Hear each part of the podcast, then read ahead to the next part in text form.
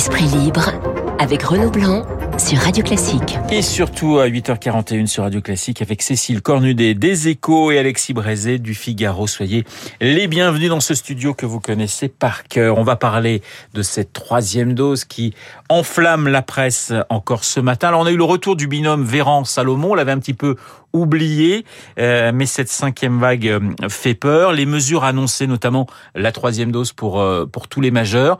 Vous vous dites oui, il fallait aller vite, il fallait prendre ce type de mesures, il fallait montrer effectivement que le gouvernement agit, j'allais dire très très vite. Qu'est-ce que vous en avez pensé? Est-ce qu'on va dans le bon sens ou pas, Alexis? Alors c'est vrai que quand on voit revenir le Olivier Véran, le docteur Salomon, ça fait un peu froid dans le mhm. dos. On dit oh là là, mais qu'est-ce qui va nous tomber sur le poil?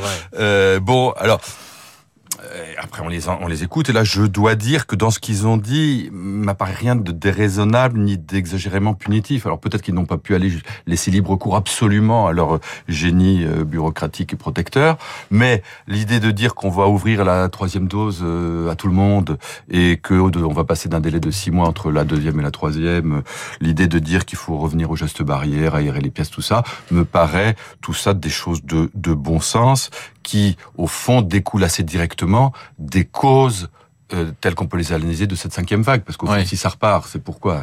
C'est vrai que c'est un petit peu bizarre. Tout, presque tout le monde est vacciné et ça repart. 6 millions quand même qui ne sont pas vaccinés quand même. Hein, c'est pour ça c'est pour ça qu'il y a quand même un certain nombre de, sujets sur lesquels il faut s'intéresser. Il y a d'abord le si on va vite le, le, le climat, le froid. Euh, c'est une des raisons, et ça, il n'y a pas grand-chose à faire, euh, parce que quand il fait froid, les muqueuses, paraît-il, sont plus perméables, et puis on vit les uns sur les autres, et donc du coup, bon, bah, ça, il faut aérer. Euh, il y a le fait, et vous le disiez très justement, qu'un certain nombre de gens ne sont toujours pas vaccinés, et ça, me semble-t-il, c'est peut-être un des points sur lesquels il faudrait insister davantage, pas la troisième dose, mais même la première, pour apporter à des gens, non pas qui ne forcément ne veulent pas, mais qui ne n'ont pas eu les moyens de, de, se vacciner. Il faudrait les vacciner. Et puis il y a le fait, et ça c'est la mauvaise surprise, mais bon, bah c'est comme ça, c'est que le fait qu'au bout de quelques mois, l'efficacité du vaccin euh, diminue. Bah là, il n'y a pas 36 solutions. Si ça diminue, il faut recommencer. Quoi. Cécile? Oui, en fait, il y a deux types de solutions possibles. Soit vous faites euh, peser sur tout le monde des contraintes, euh, confinement, couvre-feu, euh, fermeture des commerces, ça on a déjà connu. Soit vous poussez euh, au bout la logique du 12 juillet qui est, euh, eh ben on force les non vaccinés à se faire vacciner parce que ça reste la meilleure arme. On le voit très bien sur la carte européenne. Là où l'épidémie flambe le plus, ce sont les pays où on est le moins vacciné. Donc ils poussent cette logique au bout. Une des mesures assez fortes, c'est le la durée du test qui ne sera plus valable que de, de 24 heures à la charge du, du non vacciné. Donc voilà, il, politiquement le 12 juillet a marché. Il est sorti de l'été plus fort politiquement qu'il n'y était entré parce que ça a permis, euh, euh, parce que les gens ont suivi. Euh, déjà, là on le voit aussi, l'engouement, la saturation, un million en un jour, la saturation du site. Bon, les, les gens ont compris. Peut-être que le, le, professeur Salomon sert à ça. Et, et, et au moins, pour l'instant, et espérons que ça dure, on ne pèse, fait pas peser des, des, contraintes sur tout le monde et des restrictions de liberté. Mais vous parlez, alors évidemment, il y a les, les anti-vax purs et durs. Alors mm. ça, je pense qu'on n'y arrivera jamais, mais mais il y a une immense majorité parmi les 6 mm. millions qui ne sont peut-être pas. Mais mais mais qu'est-ce qu'on peut faire de plus? Parce que j'ai l'impression, on répète toujours les, mêmes discours. Le vaccin est gratuit. Qu'est-ce qu'on peut faire Là, de plus Là, ça bouge un peu, manifestement. Dans les dans ceux qui se qui se sont euh, inscrits euh, ces derniers jours, euh, enfin hier, il y aurait pas mal de primo vaccinés. C'est ce que dit le gouvernement. Et puis il y a euh, y aller en fait, parce qu'il y a beaucoup de vieux qui sont euh, isolés sur leur territoire et c'est cette démarche aller vers avait théorisé le gouvernement, bah, il faut le faire plus, il faut aller les, les, convaincre. Il y a beaucoup de questions logistiques d'ailleurs dans cette affaire du Covid depuis le début et qui sont des, des, choses très matérielles, mais comment contacter les gens, les appeler, prendre rendez-vous, venir chez eux quand ils peuvent pas se déplacer, les prendre par la main. C'est vrai qu'il y a des personnes âgées euh, qui ne savent pas faire, qui ne savent pas scanner leur QR code, bon parce qu'elles ont pas de, elles ont pas de mobile, elles savent pas ce que c'est qu'une application, elles savent pas ce que c'est que scanner, elles savent pas ce que c'est qu'un QR code. Bon, donc vous voyez, il y a plein de choses très pratiques qui sans doute, derrière ça, il y a quand même encore une possibilité de vacciner un certain nombre de, gens qui, ne le sont pas. Et puis après, il faut se concentrer, me semble-t-il, euh, sur les personnes à risque Parce que c'est ça le vrai sujet. Moi, c'est toujours ça qui me paraît un petit peu curieux quand on quand on quand on s'adresse à la jeunesse, etc. C'est vrai qu'aujourd'hui, euh, le vrai sujet, c'est l'engorgement des, des hôpitaux potentiels. donc les personnes qui vont à l'hôpital et qui vont faire des formes de graves, c'est les personnes à risque, c'est les personnes âgées. C'est là-dessus qu'il faudrait principalement se concentrer. Alors, euh, le gouvernement veut que tous les, les, majeurs soient vaccinés, enfin, et, et, et, trois doses. Il y a une question aussi d'intendance. Euh, est-ce que, est-ce que finalement, est-ce vous avez des doutes là-dessus Parce qu'on dit bon, on a, on a les doses, il n'y a pas de problème, mais euh, voilà, est-ce que tout le monde, est-ce qu'on peut arriver à faire à vacciner des millions de Français en, en quelques semaines, Cécile? 19 millions de Français, en, je dirais, beaucoup vont vouloir le faire avant Noël pour protéger leurs proches, disons jusqu'à jusqu'à la mi-janvier. C'est un, un, vrai euh, challenge. Hein. Olivier Véran annonce 300 centres de vaccination qui vont être ouverts, donc euh, j'imagine qu'ils ont envisagé cette logistique-là. C'est absolument déterminant parce que si vous laissez des gens perdre euh, leur passe sanitaire, ne pas pouvoir être vacciné dans les dans les deux mois euh, impartis, euh, bah ça, ça va faire une vraie fronde des gens. S'ils ont le sentiment que c'est pas de leur faute, mais parce que le gouvernement n'a pas suivi, ça politiquement sera désastreux. On, on, va revenir sur cette question politique. Je vous propose d'écouter euh, Jean-Michel Blanquer qui était euh, sur France Inter ce matin. Justement, il, il parle du nouveau protocole à l'école. On l'écoute je vous annonce une nouvelle mesure euh, au travers des collèges, c'est-à-dire la distribution d'autotests aux élèves de 6e, correspondant à deux autotests par semaine. Donc on va donner une boîte de 10 autotests valant pour 5 semaines aux élèves de, de 6e. Donc les, les, principaux de collège feront passer les, euh, le mot aux parents. Et donc l'éducation nationale fournira ces 10 autotests qui sont à réaliser en famille en demandant de le faire deux fois par semaine voilà. à partir de lundi. La question c'est de savoir si, euh, si effectivement euh, tout le monde va, va jouer Je crois que c'était déjà le cas, moi personnellement. Ouais. On parle tellement des tests à l'école depuis un an. je pensais que c'était déjà le cas. En tout cas, effectivement, il change de protocole parce que là, on arrivait à, il est, on est à 8900, je crois, classes fermées Fermé, oui. aujourd'hui. Un cas, on ferme dire, la classe. Voilà. Oui. Donc jusqu'à présent, c'était ça. Ce qui est terrible pour les enfants, parce qu'ils perdent encore une fois pour une troisième année euh, le, le, le, bénéfice de l'école et pour les parents qui peuvent plus aller travailler et partant pour les entreprises. Donc voilà, l'idée est après une expérimentation de euh, plutôt tester les élèves euh, et de faire revenir ceux qui sont euh, négatifs.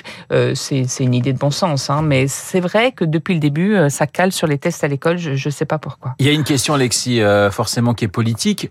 Il y a une petite musique qui dit mais Macron, il joue peut-être sa réélection avec cette cinquième dose, cette cinquième vague, pardonnez-moi, et cette troisième dose, je vais y arriver, en disant voilà, si si jamais euh, il se prend les pieds dans le tapis, ça peut être beaucoup plus compliqué pour lui. Est-ce que vous avez aussi le sentiment qu'il joue, que le gouvernement, que l'exécutif joue gros, ah, politiquement parlant Comment dire? Euh, oui, évidemment, on peut pas dire que le, cette affaire de, de, de, de Covid n'aurait pas d'influence sur l'élection présidentielle. Après, il faut il faut pas non plus tomber dans le dire, eh ben, il exploite ça pour. Non, non, euh, c'est pas la question. Euh, objectivement, c'est la gestion. Euh, objectivement, un peu de Covid, un peu de sujet mmh. Covid sert Macron. Mmh. Parce que c'est pas plus pas mal pour lui. Il est l'homme qui protège, l'homme qui s'adresse aux Français, et l'homme qui limite les volontés, comment dire, euh, répressives de Véran, euh, de Salomon, et qui dit pas de confinement, euh, pas de couvre-feu. Donc il, est, il gagne un peu sur tous les tableaux. Euh, donc quand on en parle un peu, c'est très bien. Mais si en revanche ça basculait de l'autre côté, que ça tournait mal, et qu'effectivement il faille à nouveau revenir au couvre-feu, au confinement, ce que je ne crois pas, et c'est pas du tout ce que disaient les chiffres, mais si ça on en revenait à ça, alors là pour le coup ça risquerait pour lui d'être absolument catastrophique, parce qu'on en reviendrait au début de l'épidémie, au ratage, au masque, à, à l'absence de, aux questions des lits dans les hôpitaux, et donc du coup il se prendrait là l'affaire dans, la figure. Tant qu'on reste la situation actuelle, je pense que pour lui, c'est pas mauvais. Ouais, je suis tout à fait d'accord et ça lui apporte quelque chose que n'avaient pas ses prédécesseurs. Ses prédécesseurs disaient toujours euh, je gouverne jusqu'au bout, mais personne ne le croyait parce qu'on voyait bien qu'il s'était mis en mode pause pour préparer l'élection. Et ben lui, c'est vrai. Comme il y a la crise qui rôde, il est obligé d'agir et de prendre des décisions jusqu'au bout et donc ça casse cet argument contre lui. On va on va passer au deuxième euh, grand sujet euh, de cette matinée, c'est ce drame de, de, de Calais mercredi et ça tire véritablement à boulet rouge entre entre Paris et Londres. Euh, la petite musique aussi qui se dit, c'est qu'il y aura forcément d'autres drames. On est on est au début, on n'est qu'au début, si je puis dire, d'une d'une série de drames parce qu'on ne voit pas comment, Cécile, on mmh. peut sortir de cette euh, de cette crise, de cette de ce de cette problématique. Y a plusieurs problématiques en plus. Il y a la problématique Grande-Bretagne, qui est exactement la même que sur la pêche, où on voit bien que euh, les relations sont tellement électriques entre les deux pays, et nos deux pays ont tellement politiquement intérêt vis-à-vis de leur opinion euh, euh, à taper l'autre, que à chaque fois c'est exploité. Bon, donc ça c'est un sujet particulier. Et le sujet migratoire, il est très compliqué pour Emmanuel Macron, qui cherche une voie médiane. Il y a quelque temps, il y avait, enfin, il y a la semaine dernière, c'était le conflit en, Biélorussie, les les migrants à la à la frontière de de la Pologne, où là, il avait un discours euh, dur. On voyait même des ministres euh, finalement entériner euh, le fait que la Pologne construirait un mur. Et là, on est dans l'autre versant du en même temps, qui est le versant humain. On a un drame épouvantable et où le gouvernement doit montrer qu'il n'est pas méchant avec les migrants eux-mêmes, mais avec les passeurs et avec l'Angleterre. Donc c'est très compliqué de tenir cette ligne du en même temps, tout en ayant des résultats. Et pour l'instant, c'est vrai qu'on n'a pas le sentiment qu'il y ait des résultats. Et Alexis, on voit d'ailleurs dimanche, on a une réunion des ministres de l'Intérieur, plusieurs ministres européens autour de, Gérald Darmanin, et euh, la ministre anglaise n'en fera pas partie, elle n'est pas invitée. Ça, montre quand même que le climat, alors que les deux euh, principaux pays dans cette concernés hein, par cette par ce drame, euh, c'est la France et l'Angleterre. En fait, il y a deux sujets dans cette crise. Il y a un sujet, vous avez raison, franco-britannique, avec ce côté un peu navrant, cette hypocrisie où chacun se renvoie le drame comme dans un jeu de bonne taux tragique. C'est pas moi, c'est toi, c'est pas moi, c'est toi. Bon, et c'est vrai que les Anglais, quand ils nous disent, mais vous, vous, quand ils, on voit les, sur les tabloïds anglais des photos de migrants qui s'en vont sous l'œil des policiers français, c'est un peu frappant. Et donc eux, ils disent, vous regardez, ils les laissent partir. Et nous on dit, ah oui, mais eux, ils les accueillent, ils les expulsent jamais. Bon, donc ça, il y a un côté désolant dans ce, et ça veut dire qu'il faut de, et de toute évidence arriver à une coopération entre les deux pays, sinon il n'y a pas de moyen de résoudre l'affaire. Mais le sujet, me semble-t-il, n'est pas principalement franco-britannique. Il, est européen, au sens large. Parce que, au fond, une fois que les migrants sont arrivés à Calais, c'est déjà trop tard. La seule solution, si tant est qu'il y en ait une, c'est de protéger l'Europe à ses frontières. Ça veut dire euh, protéger pour de vrai les frontières de l'Europe. Et, et, Cécile évoquait à juste titre l'exemple de la Pologne tout à l'heure. On a quand même vu au moment où la Pologne disait on va protéger nos frontières, Madame von der Leyen disait ah non non non il faut pas faire de murs, il faut pas faire de, il faut pas protéger les frontières. Ah bon mais on fait comment si on protège pas les frontières? Donc il y a évidemment la question de la protection des frontières de l'Europe qui se pose, la question de la révision du droit d'asile, la question éventuellement de gérer ces demandes d'asile à l'extérieur de, dans, dans, les pays de départ. C'est toute la politique d'immigration de l'Europe qu'il faut revoir. On ne résoudra pas le problème problème de Calais à Calais. Mais c'est pour vous, Alexis, ce n'est que, si je puis dire, malheureusement, que le début ah bah c'est évident que c'est que le début, mais c'est pour ça qu'il faut absolument prendre des, des, des mesures et, des, des, des, précautions, parce que sinon on va on va vers des drames épouvantables. Euh, J'entendais hier sur une, une autre radio le, le, cardinal Sarah, qui est un Guinéen, euh, et qui disait euh, que tout ça c'était au fond une triple trahison. La trahison d'abord des des pays de départ, qui laissent partir leurs élites et qui, et qui leur laissent miroiter un monde merveilleux ailleurs. La, la trahison des pays d'accueil involontaire qui disent oui, on va, tout va bien se passer chez nous. C'est pas vrai. Les conditions d'accueil sont absolument déplorables. Et puis après, la trahison, si on peut dire, des, des passeurs, des trafiquants euh, qui, qui se font un argent fou sur ces. Donc c'est tous ces problèmes-là qu'il faut régler. Il faut le régler dans les pays de départ au, moment du passage des frontières en Europe. Et puis évidemment, il faut démanteler tout de suite les, trafiquants. On va passer, il nous reste 2 euh, minutes 30, on va passer à la, présidentielle avec euh, Éric Zemmour qui continue euh, de marquer le pas, voire de baisser dans la plupart des sondages. Cécile, qu'est-ce qu'il a loupé Zemmour ces dernières semaines? Peut-être plus embêtant que les sondages, parce que finalement, il reste quand même assez haut, hein, à plus de 10%. Euh, personne n'aurait parié sur ça euh, à la fin de l'été. C'est le, le, départ de ses soutiens. Philippe de Villiers, qui devait être le grand renfort du Zénith, qui vient pas. Euh, Frédéric Poisson, qui devait s'occuper des investitures, qui se retire. Enfin, tout ça, et il y a une très mauvaise musique autour euh, d'Éric Zemmour. Je pense que une des explications, il y en a plein qui doivent à son tempérament. On voit bien qu'il a pas, il a été, il s'est enfermé sur son succès du début. Et il s'est dit, moi, je parle d'autre chose, etc. Et du coup, quand il y a eu une injonction à sortir des sujets immigration pour venir sur le pouvoir d'achat, il n'a pas voulu, s'est arc-bouté là-dessus. C'est aussi que la droite euh, traditionnelle, LR, a euh, fait son, ses débats. Et, et, et on voit tout d'un coup, je pense que ça s'est vu, que la droite existe. Euh, on a beaucoup critiqué le fait qu'elle était quand même, euh, elle s'était radicalisée sur l'immigration, mais il n'empêche que je pense que les électeurs se sont dit bon bah il n'y a pas que Zemmour dans la vie, euh, on va peut-être avoir une solution à droite. Il y a, l'idée effectivement qu'il y a la provocation chez Zemmour qui peut, marquer le pas, et puis il y a ce que disait Cécile Alexis, l'idée que finalement la droite, alors qu'on pensait que ça serait compliqué pour elle de se situer par rapport à Zemmour, qui a qui qui a plutôt bien géré la, la dernière, les derniers, les derniers jours, les dernières semaines avec avec les débats? Bah, c'est vrai quand on se souvient ce qu'on nous racontait sur les débats à droite, sur cette primaire où ils allaient se déchirer, sur ces droits. Bah, ça, c'est ils déchirent pas du bah, tout. Non, mais rappelez, de temps en temps, c'est ce qu'on peut faire.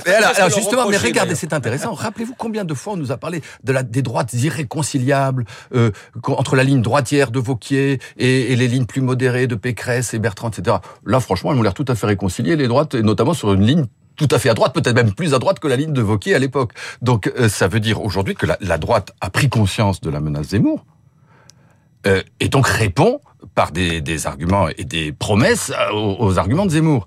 Le vrai sujet, c'est la droite et la question se pose aussi pour Zemmour. D'ailleurs, la droite est-elle crédible? Est-ce que les gens lui font encore confiance après tant et tant de déceptions? Est-ce que les gens se disent ce qu'elle nous dit, elle le fera? Mais en tout cas, elle a pris conscience du danger et il y a une vraie réorientation du discours à droite dans le sens de, de, de à partir du diagnostic posé par Zemmour. Cécile, il nous reste 10 secondes. Mardi, ce sera le dernier débat justement pour la droite il peut se passer beaucoup de choses dans, dans, dans ce débat parce que pour l'instant c'est vrai. Alors on a dit Ciotti a marqué des points parce que bon il a rien à perdre donc euh, mm. il était plutôt euh, plutôt bon et plutôt libre. Est-ce que voilà ce que disent les, les candidats eux-mêmes c'est que c'est le seul vrai débat qui compte puisque c'est la veille euh, du vote. Ce sera en plus sur France Télévisions donc une audience a priori plus large.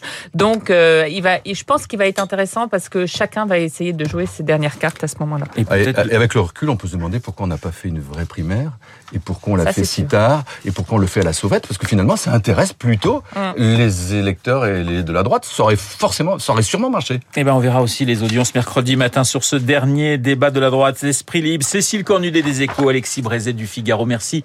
Et je vous souhaite à tous les deux un très bon week-end. Il est 8h57 dans un instant. Lucille Bréau pour le journal.